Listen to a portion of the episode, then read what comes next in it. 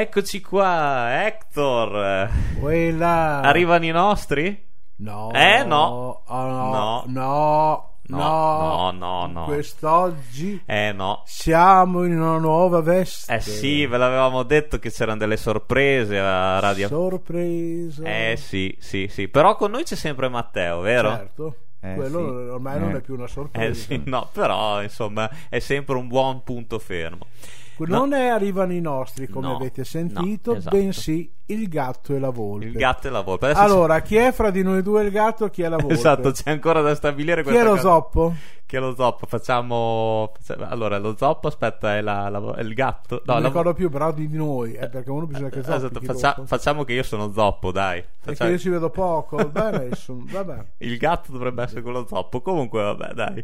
Vabbè, Ciancio comunque- alle bande. Ciancio alle bande. Allora, di cosa ci occuperemo in questa nuova trasmissione? Di quelli che sono un po' i miti del cinema. Esattamente, quelli un passati, ma anche quelli presenti, insomma, quelli Per futuri. essere miti è più facile che siano passati che presenti, caro Fabrizio. Eh, quello è vero, però dai, ci sono anche, degli Anche attori. perché tanto tutti diventano buoni dopo morti, quindi di conseguenza cioè, non voglio È dire. vero, è vero, cose su cui non sono sempre d'accordo, Ma però... sì, ma quello neanche Però oggi parliamo di un signore che Esatto, eh, con la S maiuscola. Sarà stato anche buono, eh, buono non- ma non è quello che siamo qui a parlarne. Ma dicevano che aveva il suo caratterino. Beh, ma il, il discorso è sempre quello: chi Esatto. ha carattere Esatto. viene definito un cattivo carattere. È vero, è vero, è vero, è vero. Parliamo del signor George Orson Welles. Esatto, nato a Kenosha il 6 maggio del 1915. È morto 70 anni dopo Esatto, a Los, a Los Angeles. Angeles. Diciamo che è considerato uno degli artisti più versatili e innovativi del Novecento. Diciamo anche che con eh, più dopo la sua morte poi è stato rivalutato molto anche Esatto. perché gli ultimi anni li ha passati nel dimenticatoio perché nessuno si ricordava più di lui. Però iniziamo a parlare di questo Assolutamente uno dei sì. più versatili Sì. e innovativi del Novecento, appunto. Lui ha spopolato in sia in ambito radiofonico che cinematografico e teatrale. Tra l'altro, io eh, farei subito sentire a proposito del, Ecco, ehm, perché? dell'ambito radiofonico perché, Perché? questa radiocronaca Scatenò il panico. scatenò il panico. Sì, sentiamo un pezzo in lingua originale e poi la commentiamo. finge una l'arrivo dei, Dei marziani, dei marziani. dei marziani sulla e si città. chiama La guerra dei due mondi. La guerra dei mondi. Eh sì, dei mondi, scusa, io mi sono confuso con Garibaldi, sono- ero partito.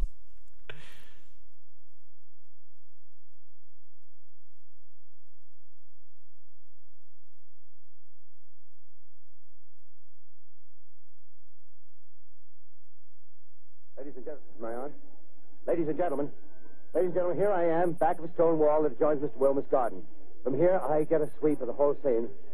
I'll give you every detail as long as I can talk and as long as I can see. More state police have arrived. They're drawing up a cordon in front of the pit. About 30 of them. No need to push the crowd back now. They're willing to keep their distance. The captain's conferring with someone. Can't quite see who. Oh, yes, I believe it's Professor Pearson. Yes, it is. Now, now they've parted, and the professor moves around one side, studying the object, while the captain and two policemen advance with something in their hands. I can see it now. It's a white handkerchief tied to a pole. Flag of truce.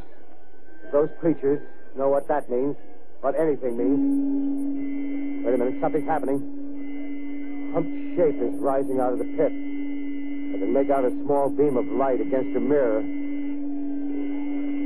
What's that? There's a jet of flame springing from the mirror and it leaps right at the advancing men. It strikes them head on. Lord, they're turning into flames. Now the whole field's caught up by the wood, the barns, the, the gas tanks, tanks of the automobiles spreading everywhere. Coming this way now, about 20 yards to my right. Ecco. Ecco, no, mh, è interessante, poi avete sentito anche da, da questo estratto la concitazione del Certo. momento, dove appunto Wells descriveva minuziosamente lo sbarco del, del disco volante, l'atterraggio appunto, del- lo, lo sbarco dei marziani sulla Terra, quindi eh, il- mh, si scatenò, come hai detto anche tu prima, giustamente, Ettore, scatenò il panico in gran parte dei- degli Stati Uniti, perché Certo. appunto mh, era stato talmente bravo che la notizia fu, fu presa addirittura per vera. tanti appunto dissero di interrompere la trasmissione ma andò avanti imperterrito. Un altro, un, un altro esperimento fu fatto agli albori della televisione italiana con i figli di Medea, interpretato da Lida Valli e Enrico Maria Salerno, dove intervenì una annunciatrice, credo Anna Maria Gambineri, però non sono sicuro, però, eh, e dicendo che la trasmissione era interrotta perché Giasone, eh, interpretato da Salerno, Salerno era, sarebbe impazzito e aveva rapito un figlio ad Alida Valli. Poi c'erano i collegamenti con il bar con, uh, Enrico Berea Salerno, altro gigante del teatro del cinema, e anche lì eh, tante telefonate alla RAI, ma come, ma perché? Ma... sì, sì, sì, ma infatti ti dico... È... E già da lì vedi poi eh, l'importanza di questi mezzi assolutamente di persuasione di persuas- eh. sì, sì, assolutamente però d'accordo. questo insolito debutto tornando al nostro Orson sì?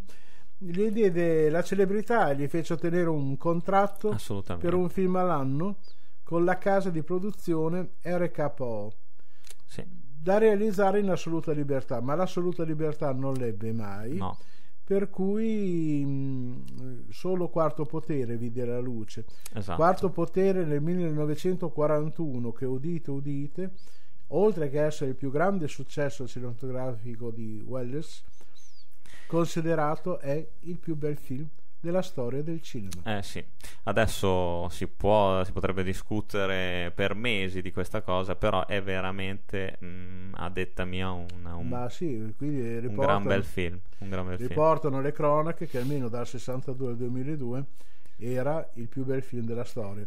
Non mi risulta che abbiano fatti delitto belli da oscurarlo dal 2002. no, no, Comunque no. può essere. Assolutamente, è la storia appunto di questo Charles Foster Kane, magnate dell'editoria che appunto costruisce il suo impero, non senza, senza farsi dei nemici, però insomma un personaggio assolutamente sfaccettato che decreterà appunto, forse al quale Wells rimarrà legato per sempre, anche se interpreta. O forse il pubblico lo ha legato. esatto, esatto.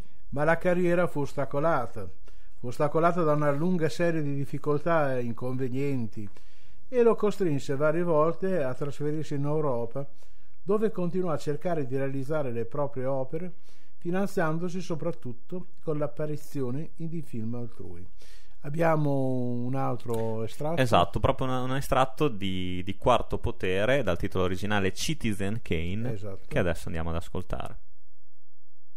Lei è un giornalista vuole sapere che cosa penso io di Charlie Kane.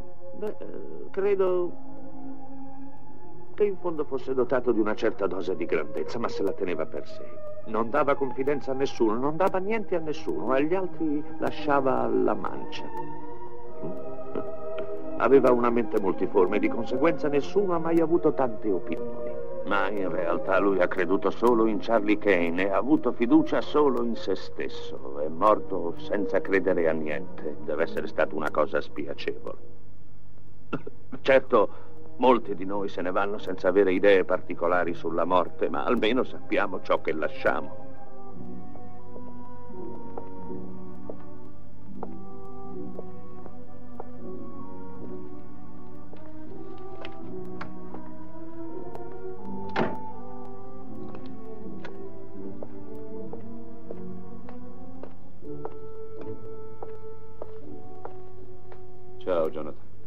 Sono ubriaco.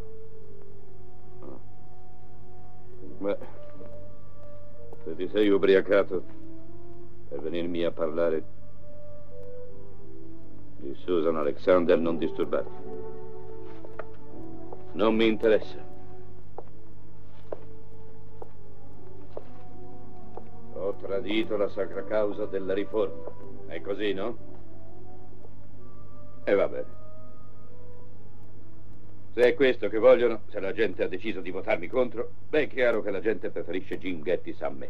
Parli della gente come fosse una cosa che ti appartiene. Di tua proprietà. Signore Dio. A quanto mi ricordo tu hai sempre parlato di accordare alla gente i suoi diritti come se si trattasse di un tuo dono personale. In compenso dei servizi ricevuti. Joe. Ora non pensi più ai lavoratori? Mi ubriacherò anch'io, Jonathan. Servizio almeno a qualcosa. Non ti servirà a niente, poi non riesci mai a ubriacarti. Hai scritto colonne e colonne sui diritti dei lavoratori Basta, e vedrai che i tuoi lavoratori si uniranno in organizzazioni. E questa è una cosa che non ti piacerà, perché finalmente capirai che i lavoratori quello che vogliono lo pretendono come sacrosanto diritto e non come dono. Charlie, quando i tuoi preziosi e utili diseredati riusciranno a unirsi, allora vedrai. La faccenda si ingoierà tutti i tuoi privilegi e allora so che cosa farai. Ti ritirerai in qualche isola deserta e cercherai di dare ordini alle scimmie. Se sarà così, non stare in pensiero. Tra le scimmie ce ne sarà qualcuna capace di dirmi quando commetto un errore. Mm. Non sempre avrai questa fortuna. Non sei molto ubriaco. E che te ne importa? Tanto per te conta solo il tuo egoismo. Il tuo solo scopo è di convincere gli altri che gli vuoi tanto bene, che hanno il dovere di volerti bene anche loro, ma che devono farlo alle tue condizioni. È un gioco che deve essere giocato secondo le tue regole.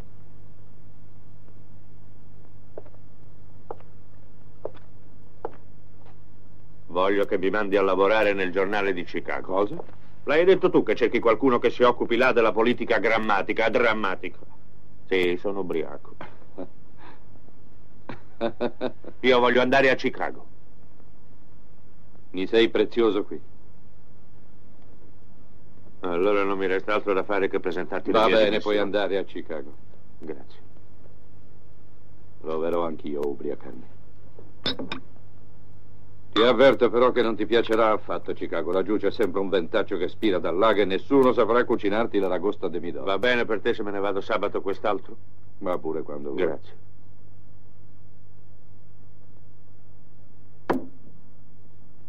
Facciamo un brindisi all'amore e alle mie condizioni. Sono le sole condizioni che un uomo rispetta. Le proprie. L'amore fu per lui una molla. Per amore entrò in politica. Si sentiva insoddisfatto e quello che voleva era che gli elettori lo amassero. L'unica cosa che abbia mai cercato è l'amore. E il suo dramma è di non averlo ottenuto. Perché, vede, lui non ne aveva da darne. Oh, naturalmente amava Charlie Kane, certo, profondamente. E anche a sua madre voleva molto bene. Ecco, ricordiamo anche che mm, Quarto Potere vinse anche l'Oscar meritatissimo nel- per la miglior sceneggiatura. Però, oltre alla guerra dei mondi, imponente la produzione radiofonica. Sì, Da Dracula a Abramo Lincoln, Giulio Cesare, Jane Eyre, Sherlock Holmes, Oliver Twist, Il giro del mondo in 80 giorni, il eh, Circolo Pinwick, Rebecca, poi L'ammutamento del Bounty, e Il Conte di Montecristo, Lilium. E qui arriviamo a una particolarità che poi una, prima la fa per radio, poi diventa un film, L'orgoglio degli Amberson, sì. che è esattamente della- dell'anno dopo, a Quarto Potere.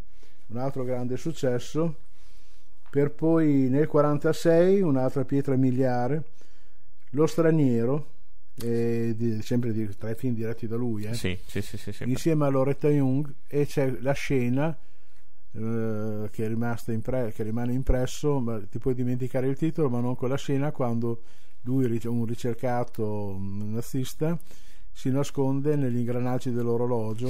Ecco. Esatto. Poi dopo il matrimonio con Rita Hayworth sono insieme nella signora di Shanghai nel 48 poi sempre nel 48 il Macbeth e l'Otello. A proposito dell'Otello c'è un- una notizia curiosa. Fu scritturata Lea Padovani che aveva già la nostra Lea Padovani aveva già raggiunto Hollywood eh, con Cristo fra i muratori e di Dimitric e la scritturò per essere Ofelia Sì. poi fu talmente infastidita da, da- dal regista che abbandonò, abbandonò il film con delle scene già girate e fu sostituito da un'attrice francese. Ecco, vedi? E quindi così, però a parte quello, lui continua con, eh, Assolutamente con, sì. con, eh, tanti bei film perché rapporto confidenziale. Eh, sì. Poi arriviamo sic- l'Infernale Esatto, arriviamo. esatto, però è un altro che mi piace ricordare è il processo da Kafka Assolutamente questo sì. nel 62 poi ho un grande Falstaff nel 65 dove c'è anche una particina per Walter Chiari e la storia immortale del 68 F come falso del 73 però ha partecipato a tanti film. Uno dei film che io ho più amato è il terzo uomo. Sì, con Alida Valli e James Cagney. No, mi sono sbagliato non è James Cagney però era un altro attore americano. Adesso in questo momento. Mi piacerebbe che eh, se fossimo per televisione vedrebbero che siamo sommersi dai è fogli. vero, siamo sì, per- perché di questo mostro c'è tanto scritto Sì. e tanto detto che dobbiamo fare dei gran salti mortali Assolutamente, stiamo facendo dei salti temporali che non ne avete idea. esatto Però diciamo che allora io andrei eh, a occuparsi perché tu giustamente hai citato due film importantissimi di Orson Welles che sono comunque sempre ricordati. L'Infernale Quillan e Il Processo. Noi abbiamo due estratti di, di Sì. queste due pellicole. A proposito, Sì? finché mi ricordo, la voce che abbiamo sentito, Eh, eh, sì. eh, bisogna dirlo, chi non l'avesse riconosciuto, è Emilio Cigoli, Esattamente. grande attore, grande doppiatore. Quando si andava al cinema più spesso, venivano, soprattutto nei cinema della seconda e terza visione, eh, venivano annunciati i trailer de- dei film che avrebbero poi proiettato e appunto è la voce di Cigoli, grande interprete in un film durante nel periodo bellico. I bambini ci guardano di, di, mm, Vittorio De Sica, poi altri film di Emmer e così via. E tra l'altro è stato uno dei un- il doppiatore che più ha dato la voce a Orson Welles eh, nel- Certo, nelle sue ma poi a tutti grandi, eh, perché Orson Welles, Gregory Peck, ma tanti attori. Dal titolo originale Touch of Evil, l'Infernale Quillan rappresenta il ritorno a Hollywood di Orson Welles dopo un, un periodo passato in Europa e eh, l'interpretazione di questo personaggio estremamente negativo, amorale, questo poliziotto corrotto e quasi eh, fastidioso anche solo a vedersi grazie appunto ai piani sequenza perché Orson Welles curò anche la regia, i piani sequenza dal basso all'alto anche di- del protagonista che rendono tutto veramente molto mo- l'atmosfera molto sporca del film sentiamo appunto l'estratto di Hank Quillan nell'infernale Quillan Proviamo. Finalmente arriva Jack. Vargas, conosce Jack Quinlan, il nostro celebre capitano di polizia? Sarò lieto di conoscerlo. Questo aspetti a dirlo.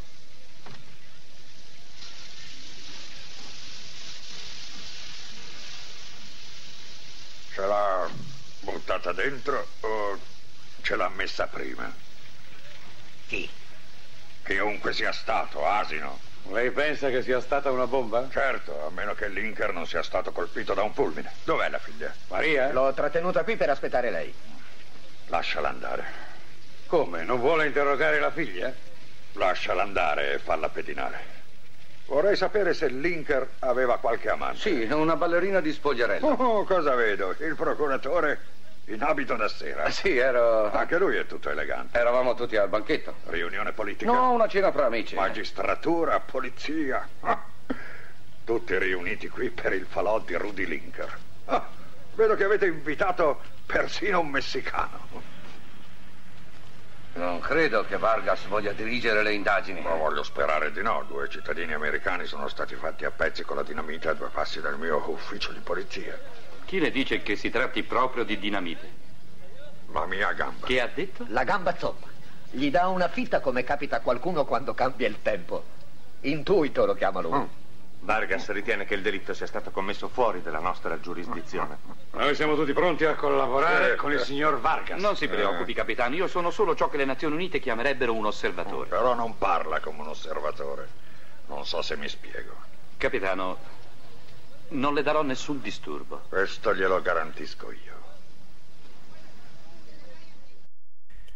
Ecco, sicuramente adesso eh, devo chiedere un po' di. Devo farle scuse a Matteo perché adesso lo faccio un po' correre perché mh, ho, ho sbagliato l'ordine delle estratti. Però eh, ci può stare perché e l'infernale Quinlan era prima del, ehm, del processo.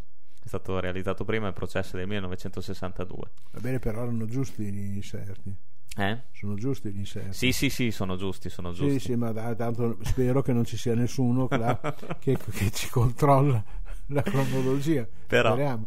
Se- Se è così le chiediamo scusa. Esatto. Però ecco, il processo... no. Meno male che siamo in radio per certi aspetti. Comunque... Cosa vorresti dire? No, niente, niente, assolutamente. Comunque, andiamo ad ascoltare il processo del 1962, dove anche in questo caso Wes cu- cura la regia. E abbiamo, mi piace, eh, questo film è molto bello secondo me, anche per l'interpretazione di Anthony Perkins. Esatto, stavo per dire, mi hai rubato. Ti ho rubato le parole di bocca. Sì. Perché... Non di bocca, però stavo per dire. Perché lui purtroppo è stato ricordato e relegato al ruolo del, Del tormentato. del- di, sì, di Psycho, di, di- di Norman Bates. Ma sembra che fosse poi così anche un po' nella vita, quindi forse non vorrei ridurlo, ma, Non ha, fatto, mo- non ha avuto una felice carriera artistica. Sì, ma io credo che sia stato anche molto caratter- un fatto anche caratteriale. Però. Mm, mm, mm. Un altro be- se- visto che parliamo di, apro una parentesi, continuo la parentesi su Perkins, splendida la Fedra con Melina Mercury e Anthony Quinn.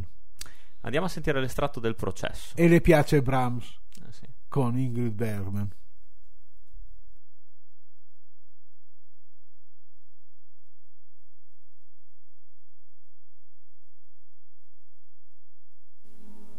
Davanti alla porta della legge c'è un guardiano. Un uomo di campagna si presenta a lui e lo prega di farlo entrare. Ma il guardiano non può lasciarlo passare. Ha qualche speranza di poter entrare più tardi? Può darsi, risponde il guardiano. L'uomo cerca di spiare attraverso la porta aperta. Non gli è stato forse insegnato che la legge è accessibile a tutti? Non tentare di entrare senza il mio permesso, dice il guardiano. Io sono molto potente, eppure non sono che l'ultimo dei guardiani. Di sala in sala, di porta in porta, ogni guardiano è più potente del precedente. Con il consenso del guardiano l'uomo si siede accanto alla porta e lì aspetta. Per giorni Dà fondo a tutto quello che ha portato con sé sperando di corrompere il guardiano. Questi però non cessa di ripetergli, accetto ciò che mi dai solo perché tu non creda di avere trascurato qualche possibilità. Per anni l'uomo non fa che studiare il guardiano, impara a conoscere persino le pulci annegate nel suo bavero di pelliccia. E, tornato fanciullo a causa della vecchiaia, prega persino le pulci di aiutarlo a convincere il guardiano a lasciarlo passare. La sua vista si è indebolita, ma egli distingue sempre nel buio il chiarore soprannaturale che emana dalla porta della legge. E ora, prima di morire, concentra tutte le esperienze fatte in una sola domanda. Fa cenno al guardiano di chinarsi. Il guardiano brontola: Sei insaziabile, che cosa vuoi sapere? Il vecchio risponde: Ogni uomo aspira a conoscere la legge. Come mai allora, in tutti questi anni, nessuno all'infuori di me ha mai chiesto di entrare? Il suo udito è debole, perciò il guardiano deve gridargli all'orecchio. Tu solo avresti potuto essere ammesso. A nessun altro è consentito varcare questa porta. Questa porta era destinata solo a te. E adesso te la chiuderò.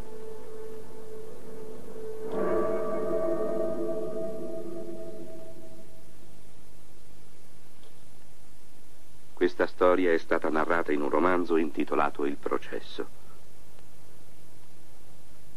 Qualcuno ha detto che la sua logica è la logica di un sogno, di un incubo. Tanti, tantissimi, eh, tanti, tantissimi lavori che appunto... Poi una curiosità. Il 70, Mhm. 1970 è stato un anno direi di, soddisf- di riconoscimenti perché oltre che ricevere l'Oscar alla carriera al Festival del Cinema di Venezia prese il Leone d'Oro alla carriera anche a Venezia. A Venezia poi, che lo voleva ricordare, nel 1947 ebbe una nomination per l'interpretazione dello straniero e forse anche per la regia, però non è specificato. Quindi la, poi Palme d'Oro a Cannes per l'Otello. Assolutamente sì. E tanti altri pre- premi. Vogliamo sentire un estratto invece adesso della ricotta? La ricotta che è, un, è, è una parentesi italiana. Esatto, proprio così.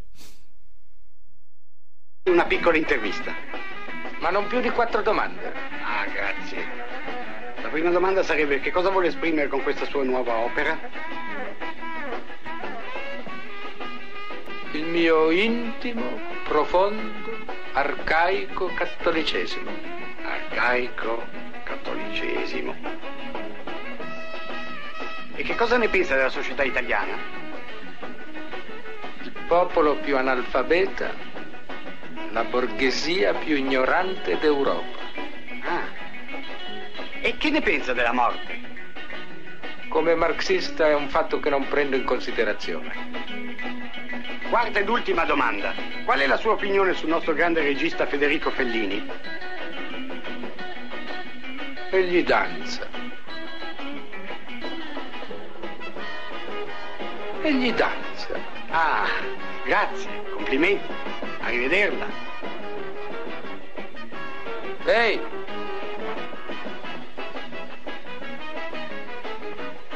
Io sono una forza del passato. Una poesia.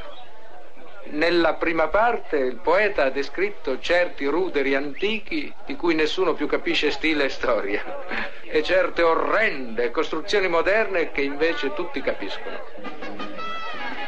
Poi attacca appunto così.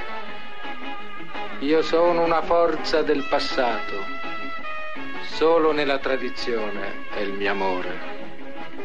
Vengo dai ruderi, dalle chiese, dalle pale d'altare, dai borghi dimenticati sugli Appennini e sulle Prealpi, dove sono vissuti i fratelli.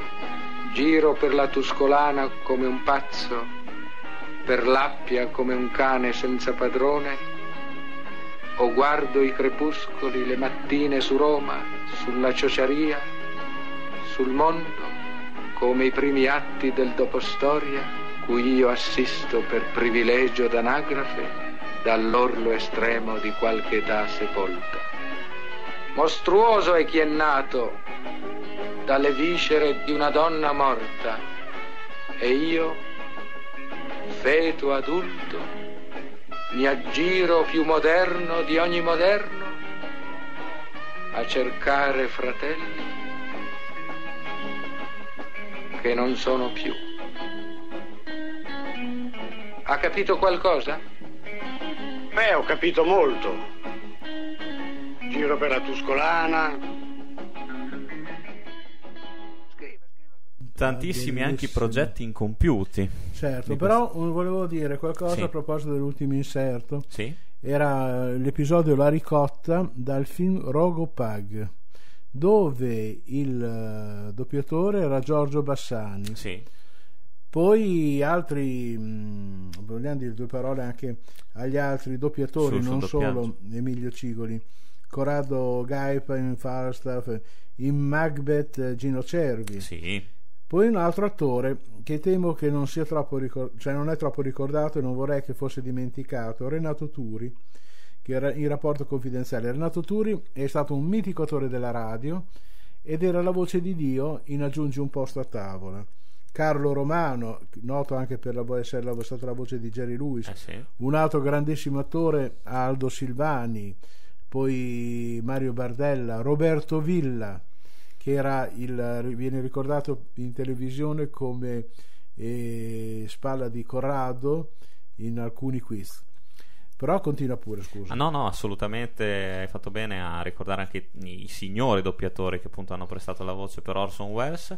Eh, dicevamo prima dei progetti incompiuti, tra cui Sì. spiccano due lavori che sono Don Chisciotte, eh, che non vide mai la luce per problemi legati alla produzione e alla sceneggiatura, e The Other Side of the Wind, film molto controverso che parlava, trattava appunto il tema dell'omosessualità nel cinema, con questo regista ormai anziano in decadimento che si innamorava innamorava, pur essendo eterosessuale, si innamorava del protagonista maschile del suo film e non, in questi due lavori appunto eh, rappresentarono un cruccio nella sua carriera, non videro mai la luce. Certo. Gli, ultimi lavori, eh, tra diciamo simpatico, può essere citato. Lui eh, presta la voce a, nel telefilm Magnum PI. Il, quando si sente la voce di Robin Masters, naturalmente in lingua originale, che è il datore di lavoro del... che a noi non è arrivato. Esatto. Quindi... E lui presta la voce, è stata una delle sue ultime interpretazioni, chiamiamole audio, radiofoniche, se così vogliamo, vogliamo certo. dire. E mm, niente, ci sarebbe tantissimo altro da dire su questo grande. Noi siamo seppelliti dai fogli fra quelli che abbiamo letto, quelli che non abbiamo letto, quelli che dovremmo leggere. Assolutamente. Però... Non vediamo più neanche la cabina di regia. No, ecco, no, io Matteo coperti, non lo vedo più. Non lo vedo più. Matteo, siamo qua, eh? Ci sei? Ci sei? ecco, Se ci sei, batti un colpo. Ci sono, ci sono. Bravissimo. Ecco. Allora, io saluto... Non lo vediamo, ma lo sentiamo. Ci siamo, dai, ce la siamo cavata in Dai, questa prima puntata. Lo lasciamo dire ai nostri radioascoltatori se non sono lì morti di noia. cioè... Speriamo proprio di no. Comunque vi terremo compagnia anche con questa nuova rubrica, sempre su frequenzapenino.com gmail.com, il gatto e la volpe. Io vi lascerei con un ultimo estratto, sempre del grande Orson Welles, dove parla in italiano. Lo eh, sentiamo? Ma lo sentiamo. Sentiamo e vi diamo l'appuntamento tra 15 giorni, non sarà sì, settimanale questo. Infatti. Diciamolo, diciamolo. E allora il gatto e la volpe, zoppicando e andando a tastoni, se ne vanno e ci rivediamo fra 15 ci risentiamo. Ci risentiamo. Tra 15 giorni. Con meno fogli. Spera. Eh.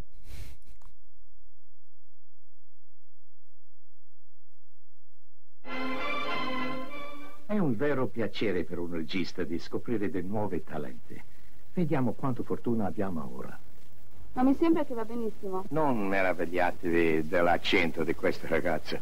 Anche lei, come me, straniera, anche io, come forse avrete notato, non parlo un purissimo toscano, ma ho voluto non essere doppiato per avere finalmente il piacere di comunicare con voi nella vostra bella lingua. Ma senti, lo faccio da solo. Grazie. Sì. Ora deve vestirti. Eccomi.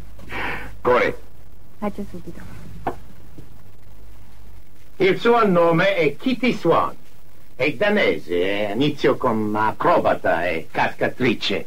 È vero, Kitty? Uh, tu sei abituato a fare delle scene pericolose. Ora scendi da quelle scale e fermati a quel segno di gesso. Ma senza guardarlo. Non è pericoloso. Non è pure facile, un po' di controluce.